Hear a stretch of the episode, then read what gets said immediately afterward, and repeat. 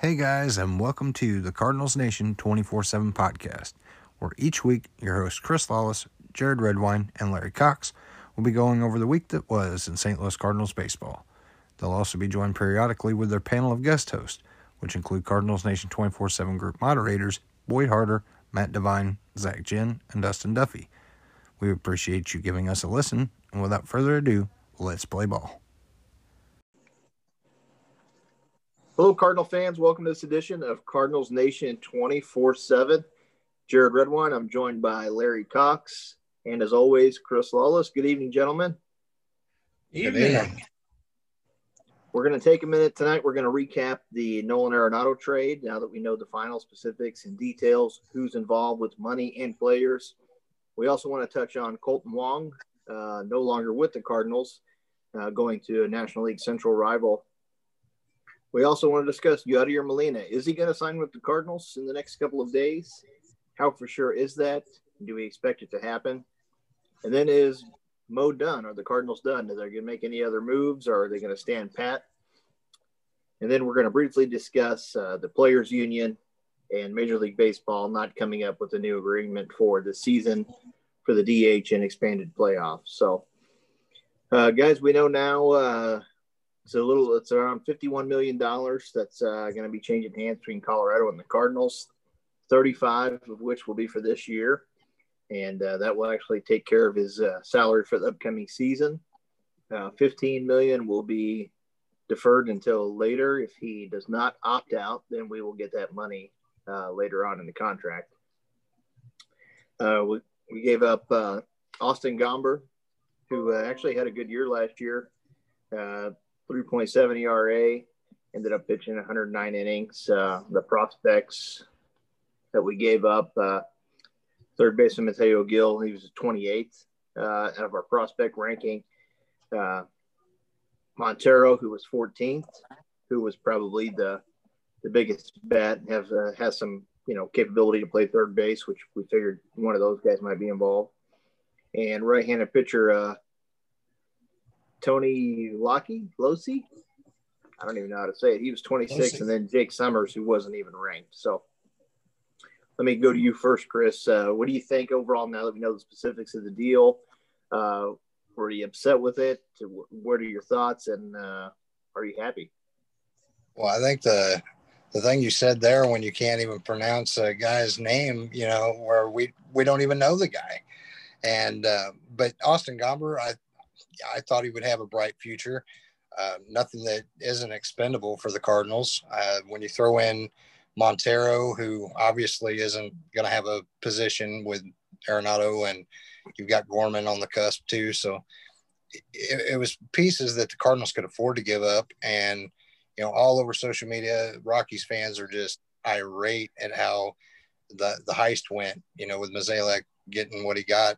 The money coming back too is, uh, you know, kind of a shock on the amount. And, mm-hmm. you know, when you think about the, um, the opt outs, even if he were to, which I don't think that he plans to, I know during the press conference he said he wanted to play here for a long time, but um, you know, after the first opt out, he would be owed 179 million, and after the second opt out, 144 million. Um, I just don't know that the market, especially today, that he's going to get that from any other contending team that might be ahead of the Cardinals. So I'm not too worried about the opt outs in it. And as far as the players we give up, I think it was more than more than a steal. Yeah, I agree with you. And, and Larry, what what about you? I mean, what are your thoughts on the deal? And if it all comes to fruition here, you're looking at basically uh, 214 uh, million dollars if he doesn't opt out in either 21 or 22. Be happy with the trade, regardless, even if he opts out in year two or stays full term. What are your thoughts? I mean, we're, getting we're getting the best defensive third baseman in either league. I don't care, and we're getting him for free for 2021. And so, I mean, how can you really complain about that at all? I mean, they're going to pick up the salary. Even if he leaves, you're still getting, you know, the additional money. Um, then been like uh, I'm reading. I'm just this is kind of a quote from uh, R.J. Anderson. He's the uh, one of the writers for CBS Sports, and he said it's hard to spend a good a positive note on this for the Rockies. they're spending more than $50 million regardless of where Arenado plays in 2022 without receiving a legitimate headline in return. And so mm-hmm. he's, you know, basically, what do they get? You know, freed up $50 million. Right. So, yeah, I'm, I'm, I'm ready. Yeah, they definitely didn't get a top prospect from us. And I actually had that wrong. Gomber's lifetime ERA is 3.72 in the majors. His ERA last year was 1.86 across 29 innings. So he did have a good year. Uh, Gomber was a good pitcher, but we kind of have a log jam. So it was kind of a one of those deals to where, you know, we we could uh, deal from that position. It's not going to hurt us any. He's definitely probably the best piece of the acquisition, maybe Montero. But we never know with the minor league guys how they're gonna how they're gonna end up. You can have someone that's not ranked that's you know picked up in later rounds that comes out to be a superstar, and you can have first round picks that turn out to be flops. So it's it's a roll of the dice, and uh, I definitely think we did uh, pull one over their eyes. And this is a great move by the Cardinals, one they've been trying to make for a while. And honestly, most people didn't think it was going to get done. So now, obviously, the as greedy as our fans are, they want more moves. They want other things to happen, and they're upset certain things didn't happen. Which brings me to Kolten Wong. Apparently, there was desire on his his part to come back to the Cardinals. Uh, he made mention of that on social media that he wanted to try to make something happen and come back and play for St. Louis again. Obviously, that didn't come to fruition. Uh, people thought with Arenado's salary getting paid by Colorado this year that we could have found a way to make it work. And I was I was thinking that we had the money, but I didn't see it see that coming into play either. So uh, I, I wasn't guaranteed on it like most people thought. Everyone was we were going to go back out and get him, but he signs with the Brewers for guaranteed two years, $18 million. He has a club option for a third year, which would put the deal at 26 million over three years. Uh, Larry, what do you think? Did you think Kolten was going to come back to the Cardinals? What do you uh, think on his deal with the Brewers? For the, once the Arenado deal came through, I thought, you know, we freed up the cash, like you said, it, it would be a good fit across the board, like you said, you know, we'd have three gold glove infielders. It's a great fit for him to come back. Our mindset is we'd be the best defensive infield in the league. Uh, but as far as him leaving, I understand the other side of it too. You ink him to a you know three year deal. What do you do with Edman over that period? What do you do with the guys behind him? You know, you got prospects coming up there, you're blocked. So who knows what the possibilities are there?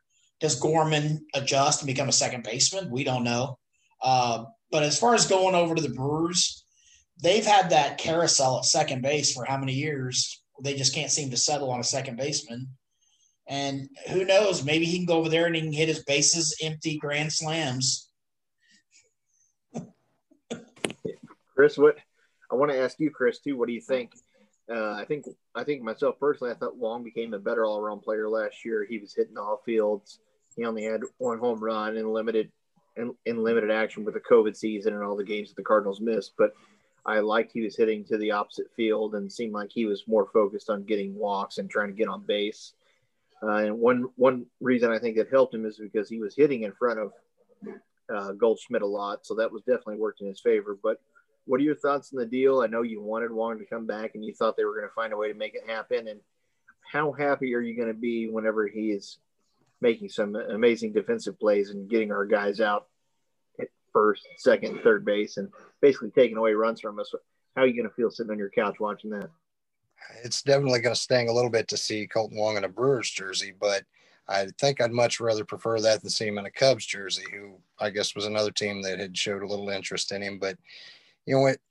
When you look at Kolten Wong's career numbers for St. Louis, and he's he hit 261 for his career for us, and you know, had 53 home runs and 281 RBIs. And while his offense isn't what he was known for here, you know, somebody like Tommy Edman could step in. I'm not saying immediately be head and shoulders above what Kolten was offensively, but I don't know how much of a defensive liability that you're going to have with not just Edman at second, but you're probably thinking Matt Carpenter's going to get some reps at second base too.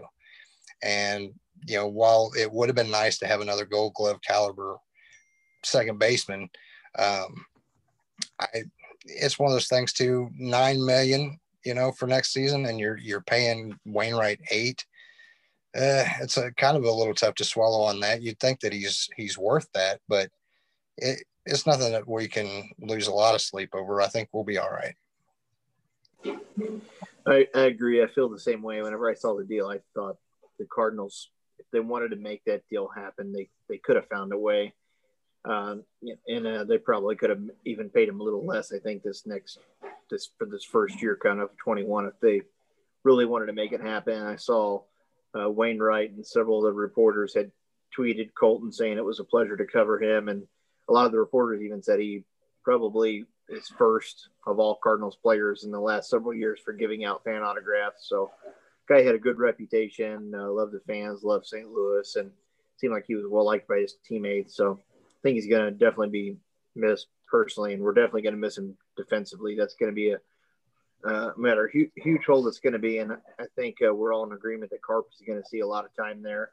I know a lot of people think it's going to be Edman, and I would prefer to see Edman, but they're not going to let all that money sit on the uh, bench with him and Fowler, and I think with no DH this year, uh, just going to put him in the lineup more, and that's just the most fitting place for him. He's obviously not going to play at first where Goldie is, or third where Arenado is.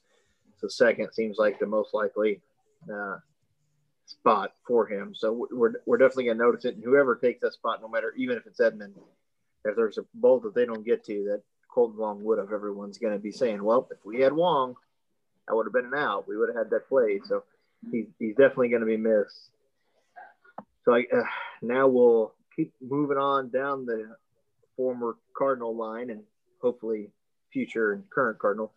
Yadier Molina supposed to be coming back to the team and – signing back. Everyone says he's going to. He hit a home run in the Caribbean Series today. Uh, Chris, do you still think this deal for sure gets done? Yadi come to the Cardinals. Think it's a formality at this point. A lot of people are still asking why it hasn't been made official. And my only guess is maybe potential injury or something happening is why they haven't signed yet. Why he's still playing. What are your thoughts?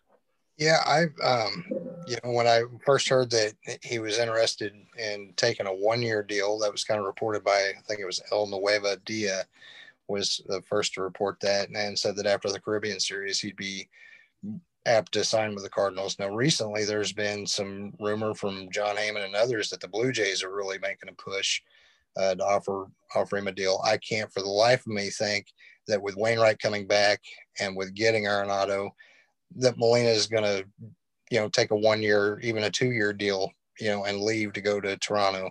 I just can't see it. Uh, I think it depends on the money. Uh, if it's a one year deal, I'm not sure what makes sense for the Cardinals, but I, I say they have enough to get it done, and a one year deal shouldn't be hard to swallow for the for the ownership.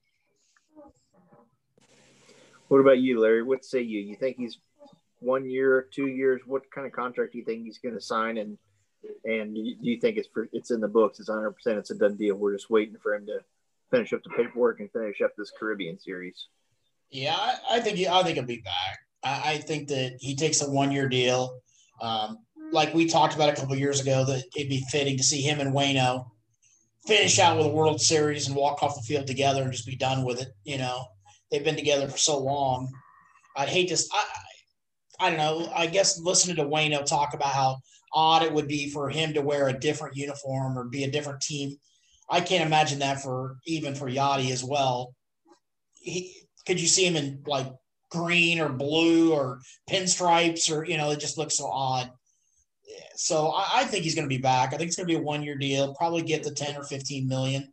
They may even reward him a little bit to take a one year deal, pay him a little bit more, and then he gets you know he's happy, everybody's happy. And who doesn't want 75 million over four years of your career to end your season, you know? Yeah. So. But he, he, he, does look, he does look pretty good. He does look healthy. I mean, I think it's crazy. It seems like the older he gets, the better shape he shows up to camp in. It seems like every year he shows up leaner and he threw out some, some 40 some odd percent of would be base stealers last year, which is still unheard of at his, at his age, how many innings he plays. And he caught almost – they were seven innings, but yeah, he cut a lot of double headers last year. I mean, the guy is just a mach- machine. So uh, I think it's just a formality as well. It's just it always makes you nervous when nothing's official. You know, just like the Arenado trade, everybody was still worried after the deal was getting done. People were worried something was going to happen to fall through. It's happened before, so You know, the only thing I could see is like, you know, if he ended up getting hit by a pitch, breaking a hand or a wrist or something, it could cause some kind of delay or issue. I know Kinsler just turned 26 today for his, his birthday here on here on the 4th of February. So, yeah, going uh, going off of that and the signing of Yadi, there's a lot of rumors going on, a lot of rumors and innuendo, as they would say. Uh, Chris, what do you think? You think uh, the DeWitts and Mo and Girsch are done? There's rumors of Ramirez from Cleveland. Do you think that has any traction? Hearsay. I mean, I'm not seeing it anywhere official, but there's a lot of buzz about it from a lot of these third party sites and want to be reporters. I mean, what do you think? You think it's a big splash, something small, or nothing at all? I, It's something I kind of threw out there too, and I don't think it has any traction. I think you're right. It's just some, you know, some fan speculation on, you know, what kind of moves can be made. I know during the Arenado press conference, Mozeliak hinted that, you know, who says that we're done making moves, and at the time that could have been taken that maybe we were in on Kolten Wong coming back. It could have implied that you know bringing Molina back was the move that he was talking about. Um, what's kind of crazy though is even though we have an outfield logjam, there was rumors that we were highly in on Joc Pederson before he signed with the Cubs. And in my opinion, if we were in on him, even with that outfield logjam, does that mean that the Cardinals may still have some feelers out there for an outfielder? Uh, a name that I did think the Cardinals may have a little interest in is Rosario for the Twins, but he signed a, a one year deal. Um, and so I'm not really sure what else is out there. I know there's a lot of fans buzzing about bringing Ozuna back. And what are your thoughts on Ozuna? Well, with like no DH, yeah, I was going to say with no DH, it's kind of a. I mean, we all know how how he played defensively for us, but man, I, for, for, his bat to be in that lineup would really be a threat. I'd like to see that. I don't think that if you've got Carlson or Bader in center field, that you're giving up too much of a liability if you brought him back into the outfield. Uh, but again, with no DH, I think he's more suited for the American League. And even though there's some fan buzz about it, I don't think it's been reported by you know anybody that there's a deal or any interest from either side. Yeah, I, I, I would I would tend to agree with you too. I think that's why after the uh, two sides didn't want to negotiate this year on DH and expanded playoffs, we saw Nelson Cruz signed with the Twins pretty quickly. I think a lot of a lot of those DH type players like Ozuna and Cruz were waiting to see how many potential bidders they were going to have, and whenever that was announced it wasn't going to happen, you you lose 15 potential bidders almost automatically. And I knew uh, Carpenter. I would like to see Carpenter in that in that role if by some chance it happens, which it doesn't look like it. But I think that'd be a fitting role for him and putting him fifth in the lineup, taking some pressure off of him, and seeing if he can produce in his final year. And if if not, you know, two couple months into the season, you know, then decide what you have to do then. But uh, Larry, I want to go to you now too. We t- we talked about Ramirez, but uh, there are reports out there, and it this is coming from you know even Derrick Goold at the Post Dispatch is saying that the Cardinals are in on Jake Odorizzi, and I know Matt Devine can't stand it from Cardinals Nation twenty four seven. What are your thoughts on going after going after a pitcher like Jake, and do we need him? If we get him, where would he stack up in the rotation? Well, last year I guess it was you know his he had a lot of injuries last year, so that's always a, that's always a scary thing. But the year before last, he performed pretty well. Had a great season in 2019. Um, being a local a local kid, you know that always helps too to draw in even more fans. Like we can really use more fans. Um, I could see him if he came in. I, that would slot him someplace like second, third. I mean, he'd go in the middle. I'd say I'd still say Flaherty's the ace to lose the spot it might push Wayno to the five and push Carlos into the pin. And uh, so that kind of reorganizes and re, you know, the whole the whole rotation kind of changes a little bit. It just kind of pushes everybody down one seat in the row, I guess you say.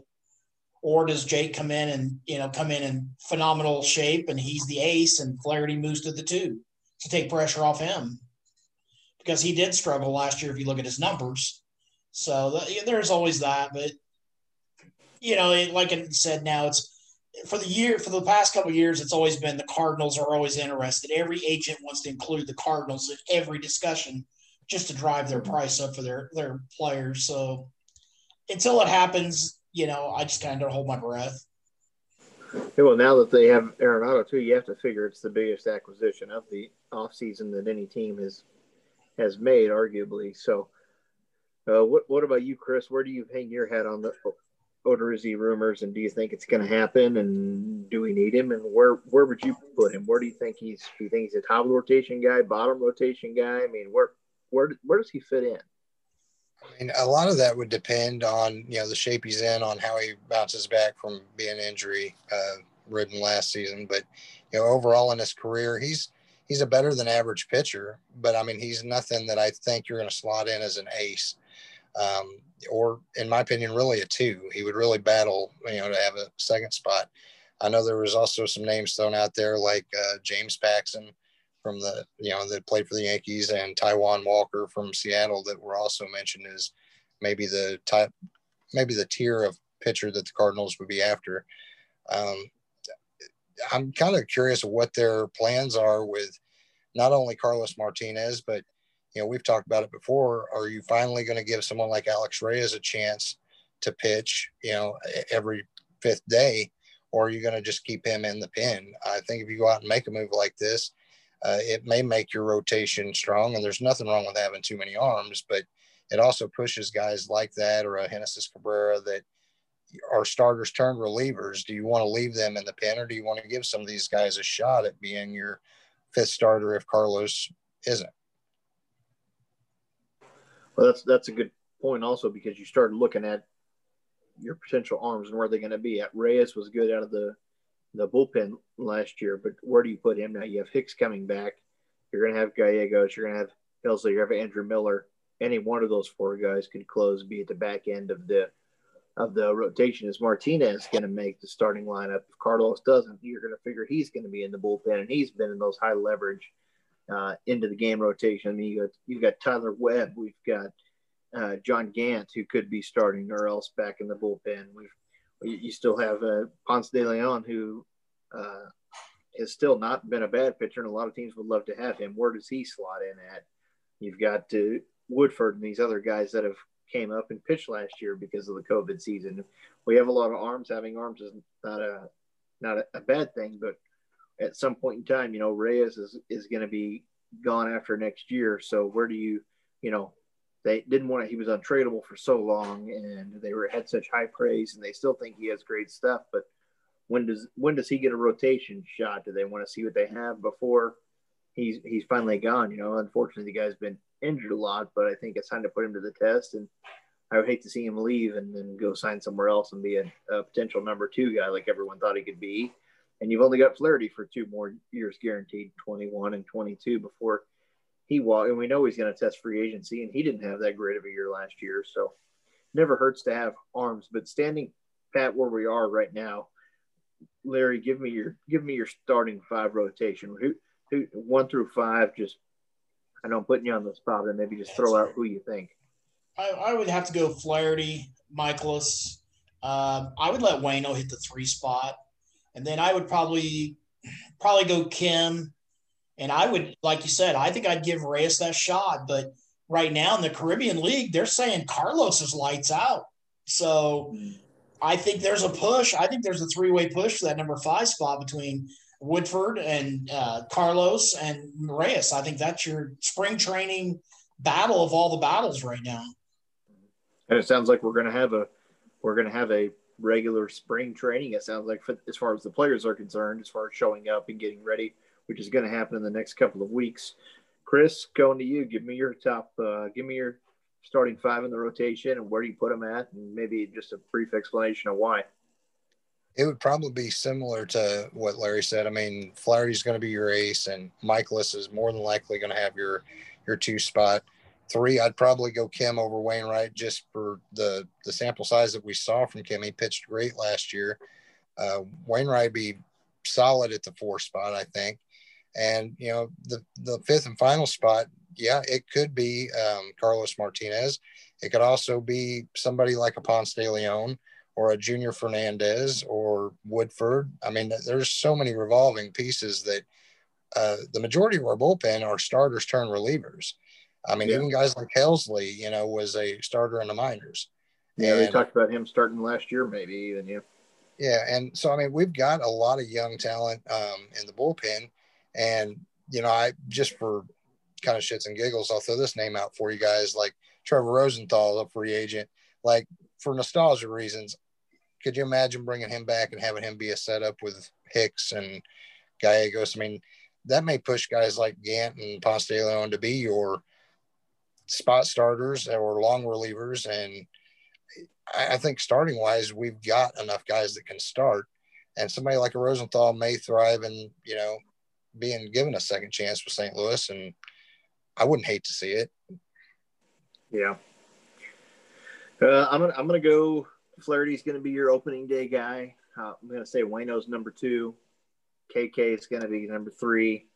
Uh, Mikolas is gonna come in at four with his flexor strain, and who knows if he'll be healthy all year. And I'm gonna say number five is gonna be uh, Carlos Martinez at this point, even though I would like it to be Reyes. And I'm gonna say Ponce is gonna be your spot guy uh, coming in if he's needed or someone gets hurt, he'll get the first crack. Um, but like you said to Fernandez, I mean, our our our, our bullpen is uh, pretty good. Who do you who slots back in? Who's who's closing for you, Larry? Is, this, is it Hicks automatically? Yeah, I, I think Hicks. Last year they said he was ready, but then with the short season they decided not to push it, so he opted out. So I, I think Hicks is ready to go. I think they're going to stretch him out in spring training and see what happens. And I'm sure he's been throwing a little bit, trying to get back into shape. But like I said a couple years ago before the injury, I said maybe try to dial it down a couple miles per hour and not get the kid all over the place with it. But who doesn't love to see 104 on the gun? and for you, those of you, I know everyone's not a diehard fan. Just so you guys know, Dakota Hudson is still a starting pitcher for the Cardinals, but with Tommy John surgery, he will be a non-factor this year. So he'll be shooting for the 2022 season. Now, Chris, what about you? Where do you where do you slot this bullpen? Who's your closer who's your setup guy? Who's your stoppers? Uh, give me a quick rundown of how you think the bullpen late innings round out. Well, I think with you know making any guess, spring training is going to determine a lot of it. Um, every indication would show that Hicks will be the guy that gets that first opportunity again. Uh, but you've got Gallegos, and you could even slot an Andrew Miller in a closing role in certain situations. I've always been a fan of even though it's nice to see a closer rack up a lot of saves to kind of go closer by, you know, not really having a set one, just kind of playing it by ear on the situation. And when you've got guys that can thrive in that role and not just throw out the same arm every ninth inning, um, yeah, I think a team like the Cardinals can benefit from that. Not just having one weapon, but having several that you can throw out there in that that ninth spot. Yeah, I agree. And if you if you take a look at our bullpen, I think we probably have one of the best bullpens in all of baseball because uh, when you start looking at a lot of people are going to be left off of this list because if Reyes is not in the rotation, where do you put him? He was kind of a stopper slash setup guy last year. You've got Helsley, you've got Hicks, you got Gallegos, you've got Miller. Webb has pitched well. You've got Fernandez, like you said, who's pitched well. You've got Cabrera You've got Ponce who could be in the bullpen. I mean, we've got we've got guys we're going to have to send to Memphis just because we're not going to have room, and that's. I mean, we, we might have an injury or two here and there, so it's always good to have uh, extra or a plethora, some people would say, of arms. Uh, but I think our bullpen is going to be pretty solid when you have, you know, four potential guys that could be closing for your team. I think it'll take a lot of pressure, just like having Arenado in our batting batting order. You know, I think it's going to take a lot of pressure off these bullpen guys. Hicks is going to be back.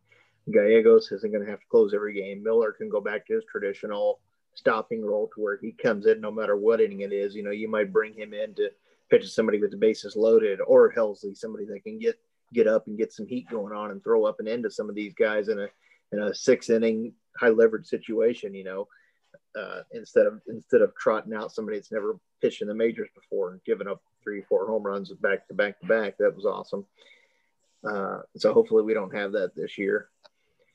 And so then uh, I'll take us down to the uh, part with the Players Union and Major League Baseball. Obviously, Major League Baseball wanted some concessions. They wanted to push the season start back a month um, because of COVID. I don't know what that would solve. Probably nothing. I guess you'd have some more people get vaccinated, but I don't see it really changing the way baseball's played, but they were going to cut the games back to I think 155 and still play the players uh, for 162. They were going to give them full pay. They wanted the DH, with both sides wanted, but they also want to do the expanded playoffs like they did last year, and the players' union voted against that. And then what the understanding is, I guess, is that once uh, the players' union decides to open up negotiations and discuss any one of those potential rules, and everything has to be uh, already finalized, and they're trying to save it for next year. Everyone wants their leverage. MLB wants expanded playoffs and more teams because they want more money, more broadcasting money, more TV money to help make up for loss of ticket sales because no one really knows what that's going to end up to. Uh, with collective bargaining next year, I mean, you think the DH is coming, Larry? I mean, were you hoping it would be this year? Do you see this being just a formality and no big issue this year, or is there? Do you think there's going to be more to it? Before Arenado, I didn't want the DH. With Arenado, I want the DH because now that moves Carp out of a starting rota- starting day job.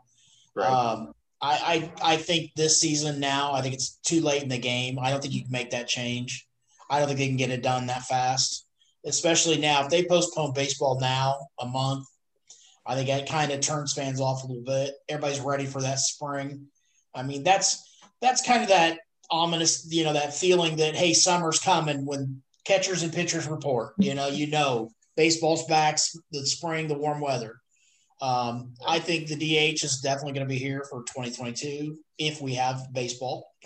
so uh, I think if if both sides um, argue it out and there's a collective stoppage of, I think it'll kill baseball. I think you know fans will just we're done. Other major sports are all right now all attendance. I mean, all figures viewers are down. Um, the NBA, the NFL, they've lost forty or more percent of their viewing audience. And mm-hmm. I mean, I realize what a lot of it is politics and what have you, but you start dragging money in and both sides. The fans can't fans can't relate to billions of dollars or millions of dollars. But when you go to the ticket office to buy a ticket for a family Ford, you're at $150. That you can relate to. So I hopefully there's no stoppage. Hopefully they work it out. But I, I don't see the DH this year. Yeah. What What about you, Chris? What do you What do you think for this year, and where do you see it going uh, next year? I mean, me myself, I'm not looking I'm not too thrilled about having pitchers hit. You know, nope, the pitchers didn't take any batting practice last year. Probably haven't in the off season. It's not their main focus. It's going to be a lot of uh, ugly at bats in the nine hole coming up this year. I mean, what are your thoughts this year? Do you think there's a chance it could still come in? I'm pretty sure it's going to be our next year. What do you think with collective bargaining? Do you think it'll be a quick negotiation? Do you see stoppage? What's your what's your thoughts on that? Well, I thought maybe, you know, at the 11th hour that they would, you know, come to terms with having the DH again this season, but uh, it's not looking like that's going to happen. Personally, I've always preferred the National League's way of playing, with it being a more strategic style with pitchers batting. But, you know, getting a taste of it last season and realizing that a lot of these pitchers, you know, coming up through the system and, you know, in high school and college, you know, they're they're not hitters. And you know, to kind of force them into that, you know, when they hit the major league level, it's, I don't know. I mean, you have the occasional pitcher that can hit, but overall, it's not that exciting to see a pitcher come to bat. And even though I do prefer that old school National League style, I've said for years I don't really understand why one league has it and the other doesn't. It just kind of doesn't seem to make a lot of sense. And as far as a work stoppage, I I think Larry's right that it could happen and would be devastating and would kill baseball. But I think both the Players Association, the owners, and everybody knows that. And I don't think that they'll let that happen. I think, you know, something will come to terms fairly quickly. And, you know, they can't afford to, to have baseball shut down. And I think they know that. Yeah, I, I agree with you. It'll be interesting. And they could still make something happen, but I don't see it uh, happening myself. We did have a we did have a question earlier come up that asked about the trade off. And uh, I don't have my phone in front of me to look and see what the young lady's name was, but not every fan is a diehard fan like we are and pays close attention to everything that happens. But some people didn't get the understanding of, you know, letting Wong go to having Arenado. Is it worth it? The answer is yes. Arenado is a, an elite player. He's a once in a lifetime player that doesn't come along he's probably going to go down as one of the best third basemen in the history of baseball, and he's only halfway through his playing career. So uh, to me, Wong was a great player, and I definitely wanted to keep him. Not saying that we needed to let him go, but uh, Arenado, if the trade off is having Wong leave, then I was definitely for it. But you have to look at this overall as a as a baseball. It's a, it's a business. They're still there to make profit, make money. They don't know how much money they're going to make. Wainwright's already making more money. Um, Molina is figured to be having a contract, and even though they're not paying Arenado, you still look at the fact that they are fielding a competitive team, and they do have a lot of other players that are making money. So it's still going to be a shortened money season. Uh, they probably could have found the way to pay Kolten Wong, but it didn't add up. But if you definitely had to pick uh, your poison, I would rather have Arenado, Molina, and, and Wainwright instead of losing any one of those to have Kolten Wong and uh, letting seeing what Edman and uh, you know Carp can can do at second base. Uh, I know too, Chris. I think you had one in regards to, I believe, Dexter Fowler. Yeah, uh, Cardinals Nation 24 7 group member Byron Hagler, he had uh, commented on a post I put up earlier and asked, Does Dexter Fowler start in right field at the beginning of the season with the abundance of outfielders that the Cardinals have? And he went on to say a platoon might work well for them. Well, I think it's a no brainer that Dex is going to get, you know, a starting job to start the season. Uh, you're not going to bench a guy making, was it 16 million that he's making this season or maybe a little more, but um, I think you may even be surprised that you could see him lead off at some point, you know, this season. As much as we've already kind of slotted Edman in that spot, um, I could see it where Shildt gives Dexter Fowler a chance to to lead off. But ultimately, I, I think they're going to go with Carlson as a starter, and it's hard to bench a guy that made the made a Gold Glove last year last year in O'Neill. But between him and Bader, I think Dexter's got his spot solidified at least for his final year under contract. Yeah, I, I would I would agree with you. So going going back to that, you know, Larry, where do you see who do you put in the outfield? If you're Mike Shildt, you're making this this you're making the opening day lineup. Who is your who's in your outfield? You've got Justin Williams who can't be sent down or he's we gotta get the option to, to cut him and let him go. He has no more options left and we didn't see much of him, but what we saw was pretty good. He's the only left-handed hitting out, which you've got Carlson and uh, Edman and Fowler who can switch, and uh, Edman is totally capable of playing in the outfield, which I think we may see him there on several in several games. But you're making the the the, the starting lineup. Who do you put in the outfield and why, Larry? Well, like you said, I think right field that's that's Fowler's it to lose. I mean, you're not going to bench him and Carp both. You're not going to have 30 plus million sitting on the bench. Um, so I, I, would say the other two spots, it comes down to second base. If Carp is your starting second baseman for some reason coming out of spring training, you're going to have to play your best defensive player and your fastest in center field. So mm-hmm. I think that moves Bader into that position just for his speed to cover more distance and ground. But if Carp isn't starting and it's Edman, I would say Carlson's your center fielder and O'Neill's your left fielder. So I would say everything's going to end up basically whatever happens at second base. I think the whole team's going to revolve around that. That's it. That's that's pretty interesting, Chris. What I mean, what about you for your your outfield? I mean, who do you who's your odd man out? Because I mean, we got to figure Carlson is to play. Carlson's playing every day. So where where do you put him at? And then if so, where do you, who's sitting? That means you don't have O'Neill. I mean, you may not have Bader, or do you put Bader in center and have Carlson in, in left? Uh, what are your thoughts? How do you how do you slot those guys? I mean, you could pull something like that off. I agree with Larry. A lot of it depends on who you have playing second base. Um, you know, Carpenter. I, I think we think will be a liability at second base, and you're going to want to have someone that can cover as much ground as possible. Uh, Bader is elite defensively, and I don't think that Carlson is necessarily a big step back if he were to play center field.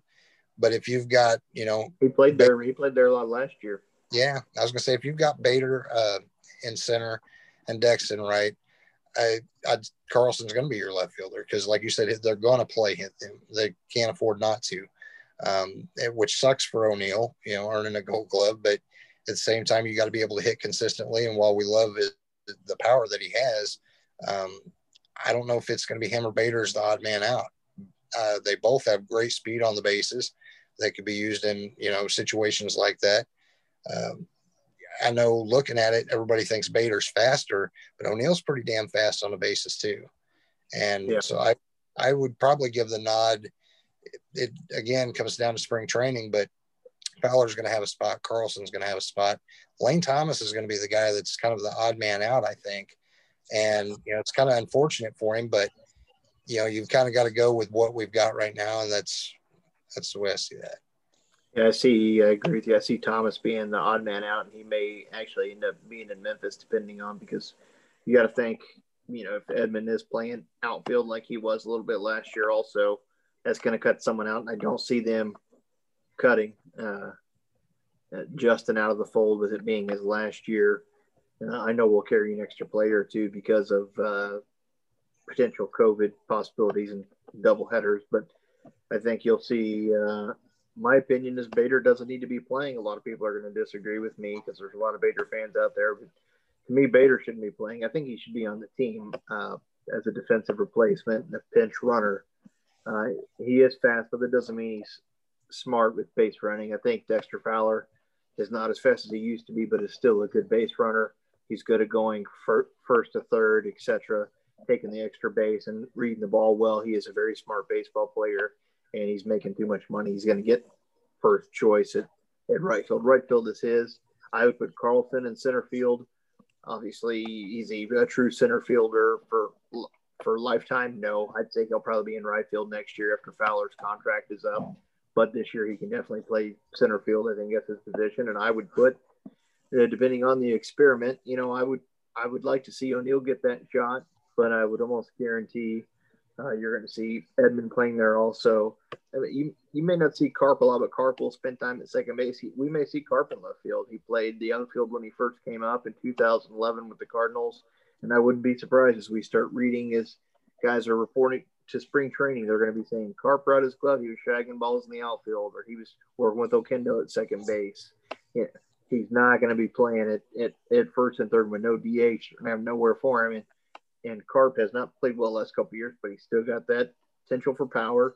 And like we talked about with Goldschmidt and Arenado in the lineup, it's going to take a lot of pressure off these guys. I think Paul DeJong is going to have a, a good offensive year. He's not going to hit 300. He's never going to be that guy. But he's going to have a lot of pressure off him. Guys like Molina, it's going to take a lot of pressure off of him, even though Molina's clutch and we like seeing him with the bat. It's going to take a lot of pressure off these guys. And then depending on where you put them, you know, we talked about a leadoff position where you might see Dexter Fowler well, they're toying around with, you know, you may see Goldschmidt hit second or third or what have you. So, you know, whoever's in front or behind those guys, especially say say Goldie does hit second, Arenado's hitting third, or or, or flip those guys. You know, who, whoever's batting leadoff is going to have a lot better chance of getting on base, or you know, because of who's hitting behind him. That's going to put less pressure on DeJong. DeJong's not going to have to feel like, oh, I got to drive these guys in. It's all up to me. And Dexter Fowler and so on. It's just going to relax these guys a little bit. Carlson will be able to, you know, relax and settle into his position a little bit, kind of like we saw last year. He looked really good, and and he may be your two or or one or number five guy, even ahead of DeJong. But it, it's going to give us a lot of options, and I think you'll you might see some of that fluctuate during the year. But I would like to see Carp play and hopefully get a good chance to get some decent at bats last year.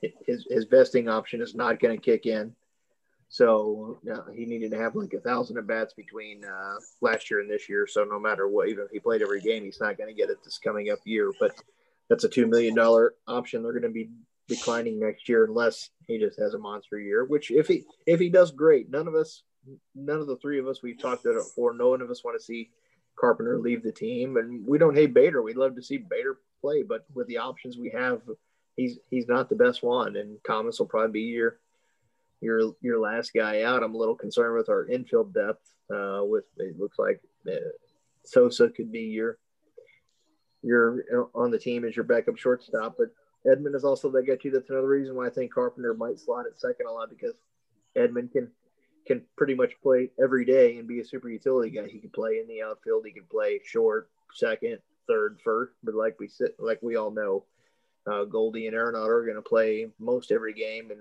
DeJong is going to be right behind him. So there's not going to be a lot of at bats. But if they needed to do something in that situation, or if we don't have the DH, there's going to be some double switching potential possibilities. Hopefully, we're not double switching Goldie and Arenado out, but we've seen uh, we used to see it happen all the time with Matt Holliday. There'd be a double switch, and guess what? Mm-hmm. Matt Holliday's out of the game, and then somebody like a Bader could come in and go in the outfield. I think he is good. He's great defensively, but that only gets you gets you so far. We have a lot of good defensive outfielders, and Fowler no slouch. Fowler, you know, has has not been a horrible defender. He's obviously slower, but he's not going to be a plus defender. But I, he's not going to hurt the team, and I think him and Carper are going to get opportunities to play, making twenty million dollars each. The uh, the other guy that we always forget about is Austin Dean. He's still on the roster as well. He's on the forty man. You're right. He, he's injured. He's injured, and he, I mean, he's one of those guys. Just and he's a switch hitter, so he's another guy you can plug in. But the other thing we always forget is is that there's four infield positions. The Carp can play three of those if he has to in a pinch. So then, if you move Edman over to give DeJong a, a day off, Carp could essentially he could play almost every single day at a different position. Mm-hmm. So he could still he could still field every day and get his at bats and still not have a true assigned starting position because he can still play first base. He's not he's not Goldie, but Goldie gets a, a game off. Well, you're not going to eh, take him and Arenado out the same game. Yeah. So you so he could play second base. You can move Edman to third. If DeJong's off, you move Edman to short and you put Carp at second. And then, like you said, if if he gets hot and he starts hitting, you stick him in left field one day. You know who knows. Yeah. But my other question is now thinking ahead. You knew who our emergency catcher was, our third string catcher? Wong. Oh yeah, he was an emergency catcher. So yeah. now who's your who's your emergency catcher on this team? Not that Wong ever did it, but still. Well, Wong wasn't playing behind a 39 year old catcher either. yeah, it's going to be tough, but you know they'll have an extra catcher this year with the uh, 26 player, yeah. they'll they'll probably have the expanded rosters. My guess, like they did last year when they so, had to carry three catchers. But okay, Knizner's so who's your other catcher? You, who's your other catcher? Where are you getting from? Because right now, I mean, who's who's in the minors that you're going to skip? You know, to bring up behind Knizner. You know. I would say it'll probably be somebody they sign that's played right. before that doesn't play much, and he'll that you won't you won't see much of. I don't think it'll be anyone from a minor league system because they're going to want him to play, and that's going to be the tough part with Knizner too. He's going to come up and he's not really going to be he's not going to be playing much. Well, that's my question.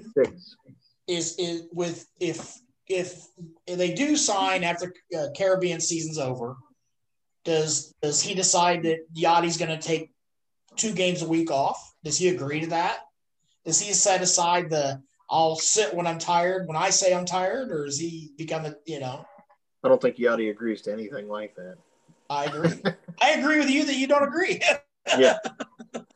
So, so, so Knizner will be on the team and he won't be playing much. Maybe he'll be your starter next year. Maybe he'll be your starter in two years. I think a lot of it depends on how the year goes this year and how Yadi and Wayno played this year. I think if they play well, they're going to want to play again. I think if they don't or they get hurt or any something of that nature, I think they might be done. Or if they or if we win a World Series, they might be done. I mean, I'm not trying to go out and say we're going to so, win the World Series. I think we have a lot of work to do, but so where, where does that slate Herrera? I mean, is he two years out? I'd say two three. to three years for sure. I so, think he'll probably be in Memphis this year. Right.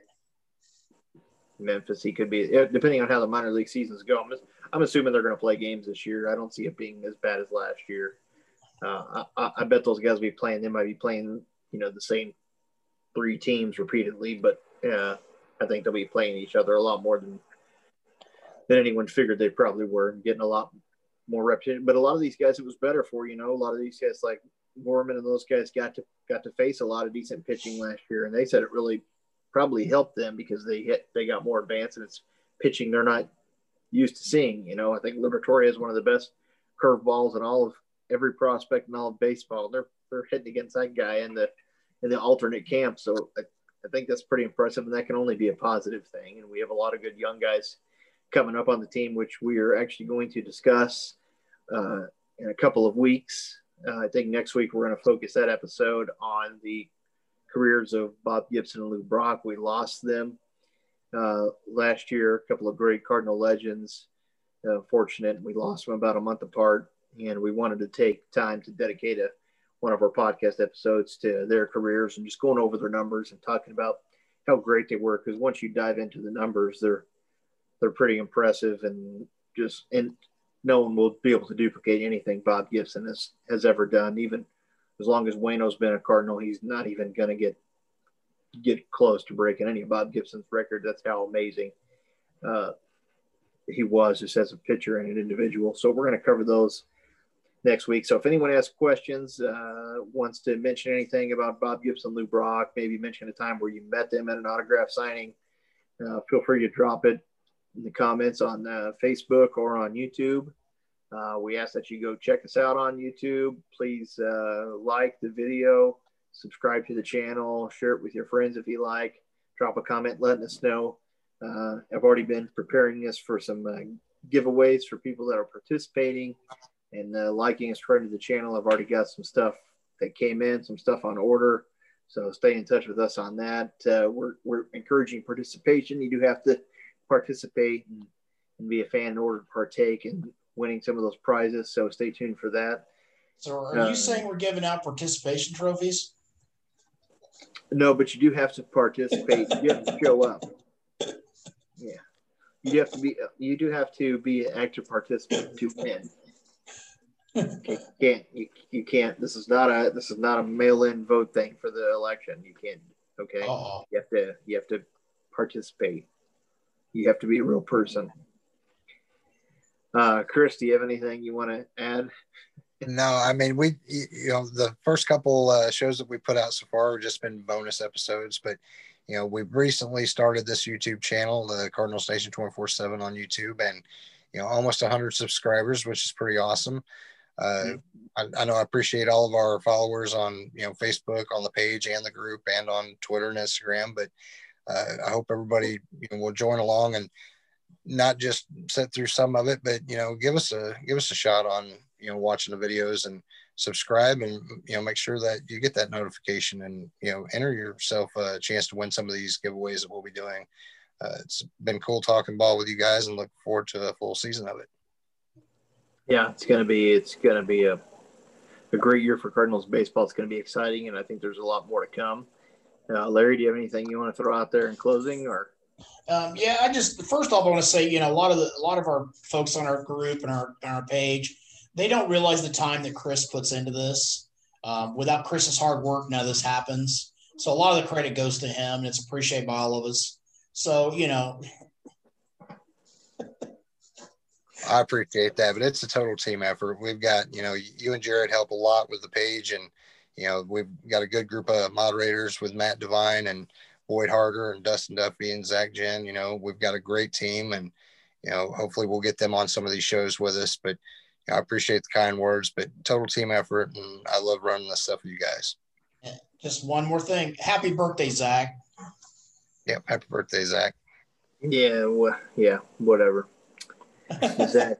Uh, no, no, it's been it's been great. It's been a lot of fun. It's been a good ride. And keep keep in mind out there on the page in the group that not everyone is a diehard fan. So when people ask ask questions, we want to be a place where everyone can go. The diehard fan, you can interact with other diehard fans and share your stories. And there's going to be people that are casual fans or new fans to the page that aren't as invested. They might be a younger fan or or an older fan that doesn't get a lot of statistics. There's a lot of stuff that we don't get, and I have to look up. So, you know, just remember to remember that and be respectful. We're all fellow Cardinal fans and we all want our team to do well. So if someone has a question, then try to educate them. Let's not go into the full attack mode because we do the best we can to moderate and admin the site, but it is very difficult. So if you feel like someone is uh, going over the line, please report it because we don't see every single post like people think we do. Uh, just report it. We'll address the situation, but we ask us to be kind, don't hate on each other, and everybody get along. We're all Cardinal fans at heart, and we all we all bleed red and powder blue. Save the hate for me. Save the hate for Larry. It's easy. We hate Larry. I mean, it's everyone. It's easy to see. I mean, look at him. Yeah, I mean, he's an asshole, but he's our asshole. Yeah, and we'll we'll cut that out, of course, because Chris course. is fine. No, because he gets kicked off the page. He gets kicked off. we just off got the page. flagged. We just got flagged, Chris. Damn. You get no. Actually, that flag's a month old, but it was falling off. But hey, I don't know what you're talking about. Uh, yeah, it was me Yeah. calling Guy Huntley a bitch. well, thanks for tuning in, everyone. Uh, if you have questions or see something you want uh, us to talk about or mention in the next podcast, please let us know. Uh, like we said, next week is going to be Bob Gibson and Lou Brock, and the week after that, we are actually going to discuss uh, some of the Cardinals prospects coming up to the system to give you guys a little insider look on uh, what the Cardinals have coming up in the future and what who you're going to see making their impact in the big leagues in the next couple of years. But thanks for your time, Larry, Chris. Thanks. It's fun as always hanging out with you guys and talking baseball. Uh, it takes a lot of time and effort, but you guys make it seem fun and uh, it makes it worth doing it. So I, I appreciate you guys, and uh, it's been another fun night. And uh, go cards, and I'll turn it over to you guys. I just want to again thank everybody that tunes in and watches and hit that like and subscribe button. We appreciate everybody and go cards. Welcome, welcome to all of our new uh, Colorado fans. Yeah. Welcome, Rocky fans. Yeah. All right. Well, thanks again, everybody. And we'll catch you next week. Same YouTube channel. Bye. Same bat channel, same bat place.